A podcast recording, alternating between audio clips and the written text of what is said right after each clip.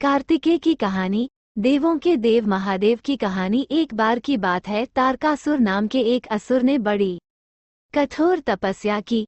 उसकी तपस्या से प्रसन्न होकर ब्रह्मा ने उसे वरदान दिया कि उसे सिर्फ़ शिव जी का पुत्र ही मार पाएगा।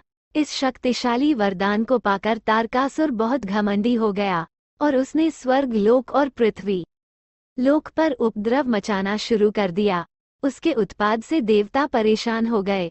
उन्हें शिवजी से तारकासुर को रोकने का अनुरोध किया। उस समय तक शिवजी को कोई पुत्र नहीं था। पुत्र बनाने के लिए शिव ने छह चेहरे बनाए। हर चेहरे पर एक तीसरा नेत्र भी था।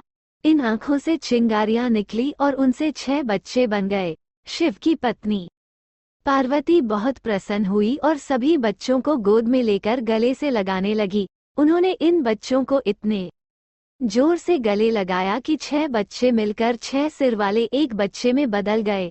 इस बच्चे का नाम कार्तिकेय रखा गया। इस प्रकार शिवपुत्र कार्तिकेय ने देवताओं की सेना लेकर तारकासुर से लड़ाई लड़ी और उसे मार डाला। तभी से कार्तिकेय को युद्ध का देवता कहा जाने लगा।